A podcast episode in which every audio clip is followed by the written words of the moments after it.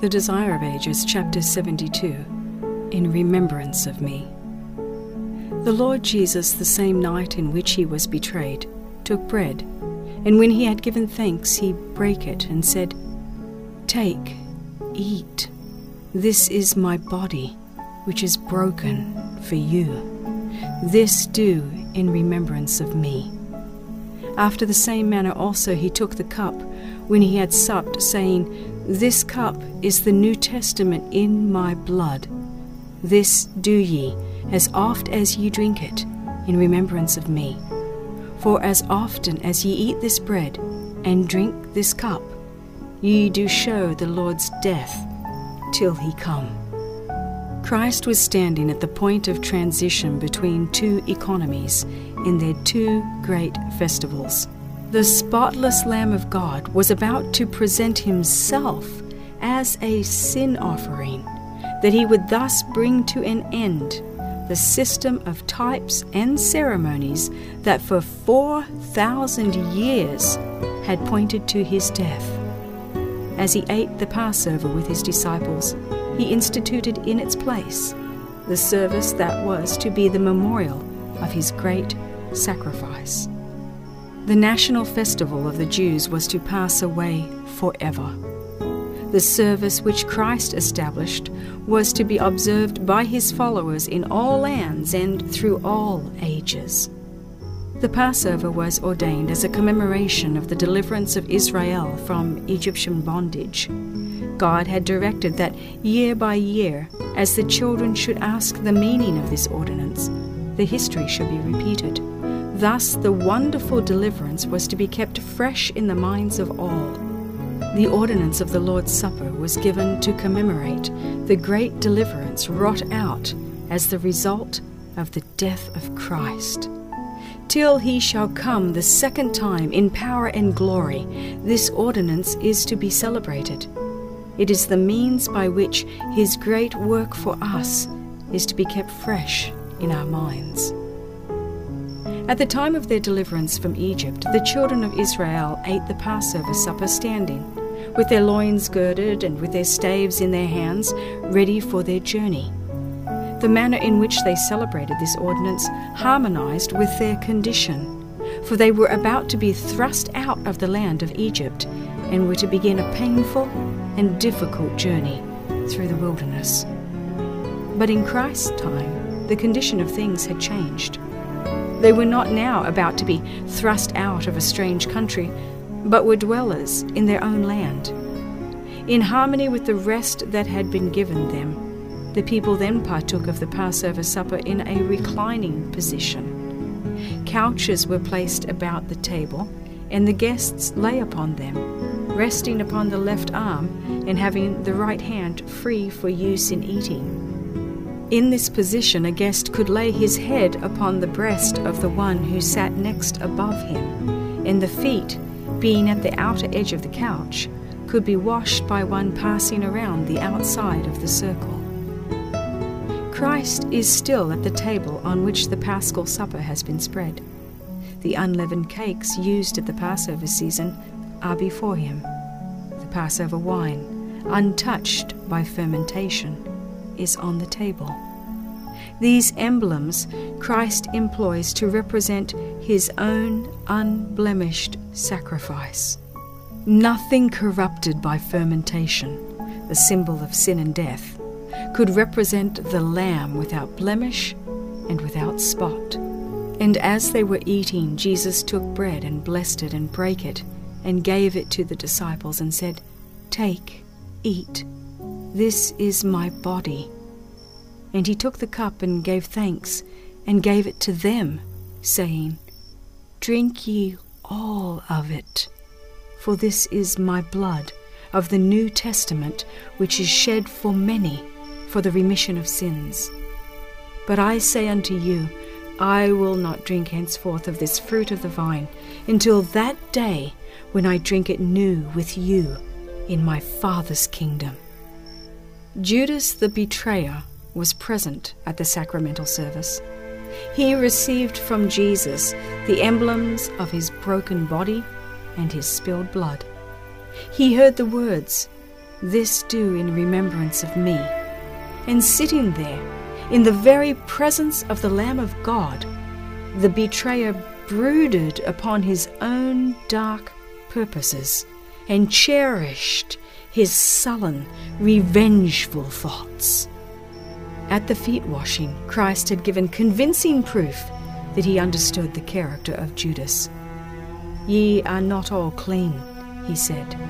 These words convinced the false disciple that Christ read his secret purpose. Now, Christ spoke out more plainly. As they were seated at the table, he said, looking upon his disciples, I speak not of you all. I know whom I have chosen. But that the scripture may be fulfilled, he that eateth bread with me hath lifted up his heel against me.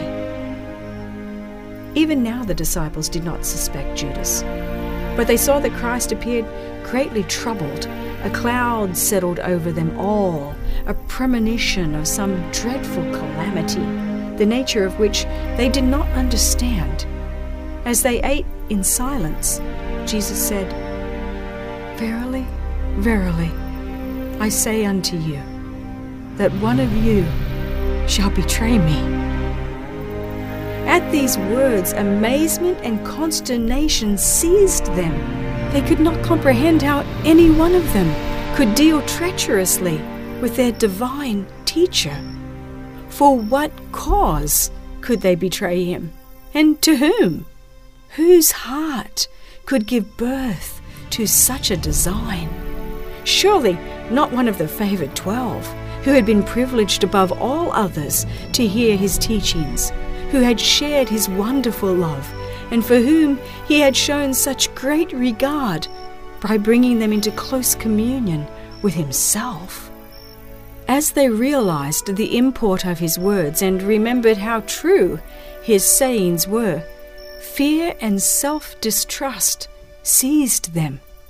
They began to search their own hearts to see if one thought against their master were harbored there. With the most painful emotion, one after another inquired, Lord, is it I? But Judas sat silent. John, in deep distress, at last inquired, Lord, who is it? And Jesus answered, He that dippeth his hand with me in the dish, the same shall betray me. The Son of Man goeth as it is written of him, but woe unto that man by whom the Son of Man is betrayed. It had been good for that man if he had not been born. The disciples had searched one another's faces closely as they asked, Lord, is it I? And now the silence of Judas drew all eyes to him. Amid the confusion of questions and expressions of astonishment, Judas had not heard the words of Jesus in answer to John's question. But now, to escape the scrutiny of the disciples, he asked as they had done, Master, is it I? Jesus solemnly replied, Thou hast said. In surprise and confusion at the exposure of his purpose, Judas rose hastily to leave the room. Then said Jesus unto him, That thou doest, do quickly. He then, having received the sop, went immediately out, and it was night. Night it was to the traitor as he turned away from Christ into the outer darkness. Until this step was taken, Judas had not passed beyond the possibility of repentance. But when he left the presence of his Lord and his fellow disciples, the final decision had been made. He had passed the boundary line. Wonderful had been the long suffering of Jesus in his dealing with this tempted soul. Nothing that could be done to save Judas had been left undone. After he had twice covenanted to betray his Lord, Jesus still gave him opportunity for repentance. But reading the secret purpose of the traitor's heart, Christ gave to Judas the final, convincing evidence of his divinity. This was to the false disciple the last call to repentance. No appeal that the divine human heart of Christ could make had been spared. The waves of mercy, beaten back by stubborn pride, returned in a stronger tide of subduing love. But although surprised and alarmed at the discovery of his guilt, Judas became only the more determined. From the sacramental supper, he went out to complete the work of betrayal. In pronouncing the woe upon Judas, Christ also had a purpose of mercy toward his disciples. He thus gave them the crowning evidence of his messiahship. I tell you before it come, he said, that when it is come to pass, ye may believe that I am. Had Jesus remained silent in apparent ignorance of what was to come upon him, the disciples might have thought that their master had not divine foresight and had been surprised and betrayed into the hands of the murderous mob. A year before, Jesus had told the disciples that he had chosen twelve and that one was a devil.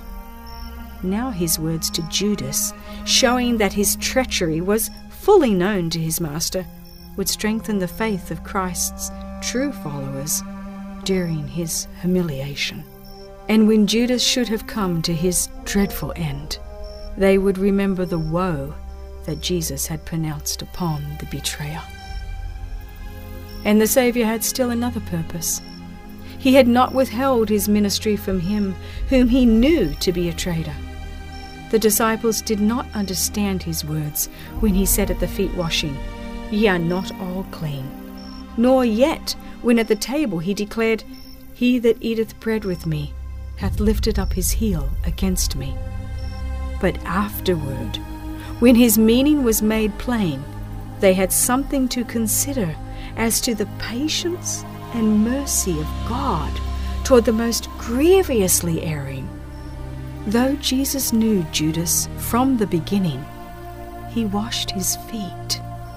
And the betrayer was privileged to unite with Christ in partaking of the sacrament. A long suffering Saviour held out every inducement for the sinner to receive him, to repent, and to be cleansed from the defilement of sin. This example is for us. When we suppose one to be in error and sin, we are not to divorce ourselves from him. By no careless separation are we to leave him a prey to temptation or drive him upon Satan's battleground. This is not Christ's method. It was because the disciples were erring and faulty that he washed their feet, and all but one of the twelve was thus brought to repentance. Christ's example forbids exclusiveness at the Lord's Supper. It is true that open sin excludes the guilty. This the Holy Spirit plainly teaches. But beyond this, none are to pass judgment. God has not left it with men to say, Who shall present themselves on these occasions? For who can read the heart? Who can distinguish the tares from the wheat? Let a man examine himself, and so let him eat of that bread and drink of that cup. For whosoever shall eat this bread and drink this cup of the Lord unworthily shall be guilty of the body and blood of the Lord. He that eateth and drinketh unworthily eateth and drinketh damnation to himself, not discerning the Lord's body. When believers assemble to celebrate the ordinances, there are present messengers unseen by human eyes there may be a Judas in the company, and if so, messengers from the Prince of Darkness are there, for they attend all who refuse to be controlled by the Holy Spirit. Heavenly angels also are present. These unseen visitants are present on every such occasion. There may come unto the company persons who are not in heart servants of truth and holiness, but who may wish to take part in the service. They should not be forbidden. There are witnesses present who were present when Jesus washed the feet of the disciples and of Judas. More than human eyes beheld the scene. Christ, by the Holy Spirit, is there to set the seal to his own ordinance. He is there to convict and soften the heart. Not a look, not a thought of contrition escapes his notice. For the repentant, broken hearted one, he is waiting. All things are ready for that soul's reception. He who washed the feet of Judas longs to wash every heart from the stain of sin. None should exclude themselves from the communion because some who are unworthy may be present. Every disciple is called upon to participate publicly and thus bear witness that he accepts Christ as a personal Savior. It is at these, his own appointments, that Christ meets his people and energizes them by his presence hearts and hands that are unworthy may even administer the ordinance. Yet Christ is there to minister to his children. All who come with their faith fixed upon him will be greatly blessed. All who neglect these seasons of divine privilege will suffer loss. Of them it may appropriately be said, Ye are not all clean. In partaking with his disciples of the bread and the wine, Christ pledged himself to them as their Redeemer. He committed to them the new covenant, by which all who receive him become children of God and joint heirs with Christ. By this covenant, every blessing that heaven could bestow for this life and the life to come was theirs. The covenant deed was to be ratified with the blood of Christ and the administration of the sacrament was to keep before the disciples the infinite sacrifice made for each of them individually as a part of the great whole of fallen humanity. But the communion service was not to be a season of sorrowing. This was not its purpose. As the Lord's disciples gather about his table, they are not to remember and lament their shortcomings they are not to dwell upon their past religious experience, whether that experience has been elevating or depressing. They are not to recall the differences between them and their brethren. The preparatory service has embraced all this the self examination, the confession of sin, the reconciling of differences has all been done. Now they come to meet with Christ. They are not to stand in the shadow of the cross, but in its saving light. They are to open the soul to the bright beams of the Sun of Righteousness.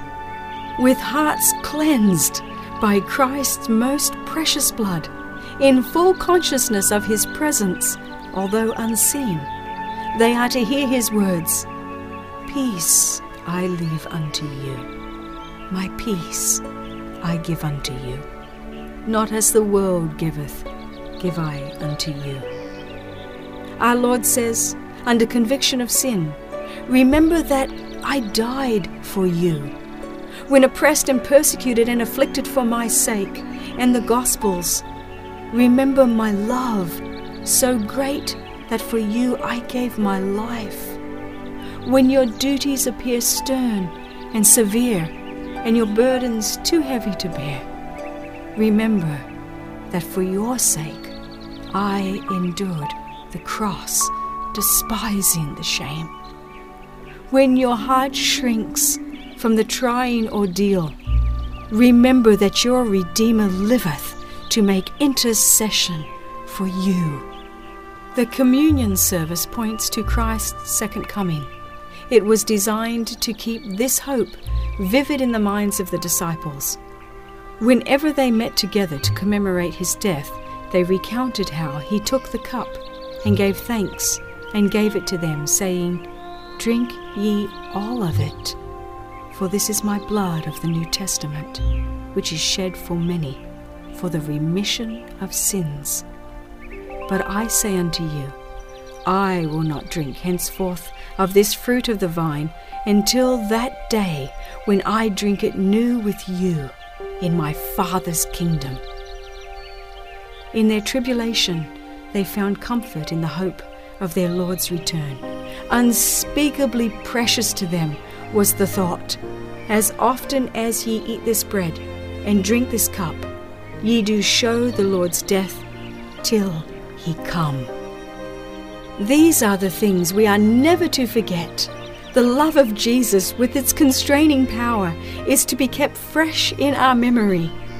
Christ has instituted this service that it may speak to our senses of the love of God that has been expressed in our behalf.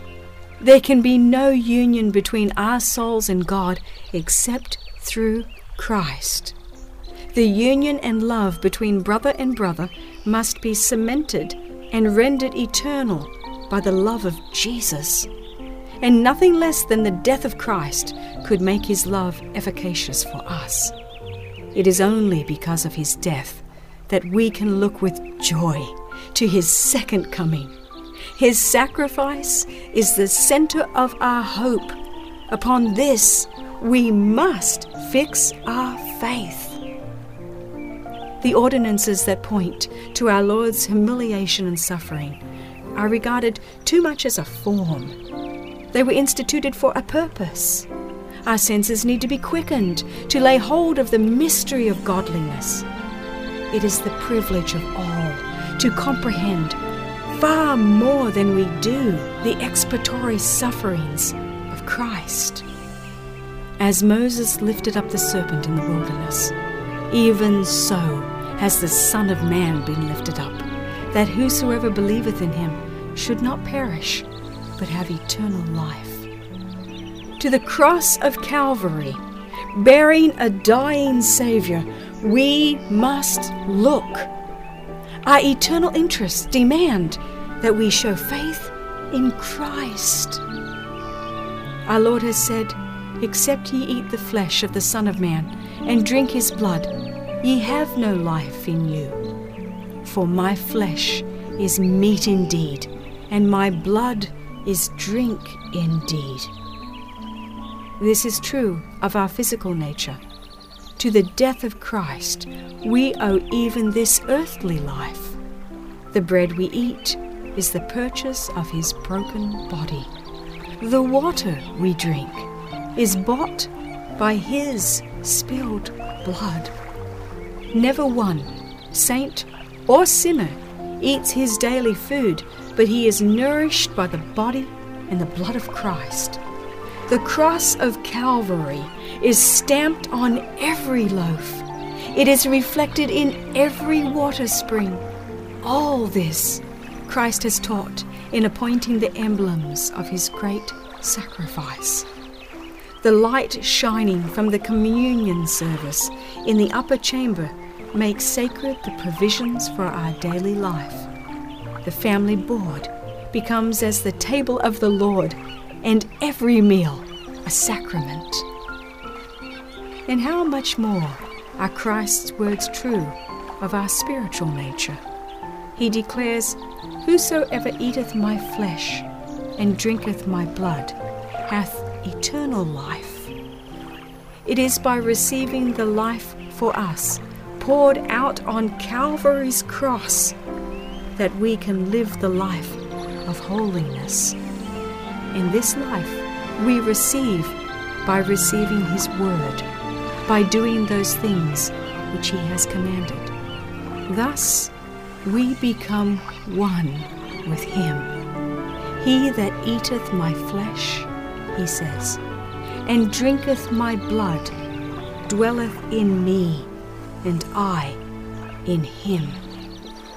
As the living Father hath sent me, and I live by the Father, so he that eateth me, even he shall live by me. To the Holy Communion, this scripture in a special sense applies.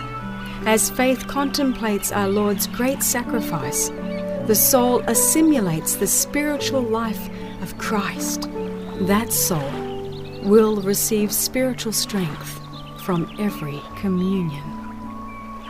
The service forms a living connection by which the believer is bound up with Christ and thus bound up with the Father. In a special sense, it forms a connection between dependent human beings and God. As we receive the bread and wine, symbolizing Christ's broken body and spilled blood, we in imagination join in the scene of communion in the upper chamber. We seem to be passing through the garden consecrated by the agony of Him who bore the sins of the world. We witness the struggle by which our reconciliation with God was obtained. Christ is set forth crucified among us. Looking upon the crucified Redeemer, we more fully comprehend the magnitude and meaning of the sacrifice made by the majesty of heaven. The plan of salvation is glorified before us, and the thought of Calvary awakens living and sacred emotions in our hearts. Praise to God and the Lamb will be in our hearts and on our lips. For pride and self worship cannot flourish in the soul that keeps fresh in memory the scenes of Calvary. He who beholds the Saviour's matchless love will be elevated in thought, purified in heart, transformed in character. He will go forth to be a light to the world, to reflect in some degree this mysterious love. The more we contemplate the cross of Christ, the more fully shall we adopt the language of the Apostle when he said, God forbid that I should glory save in the cross of our Lord Jesus Christ, by whom the world is crucified unto me, and I unto the world.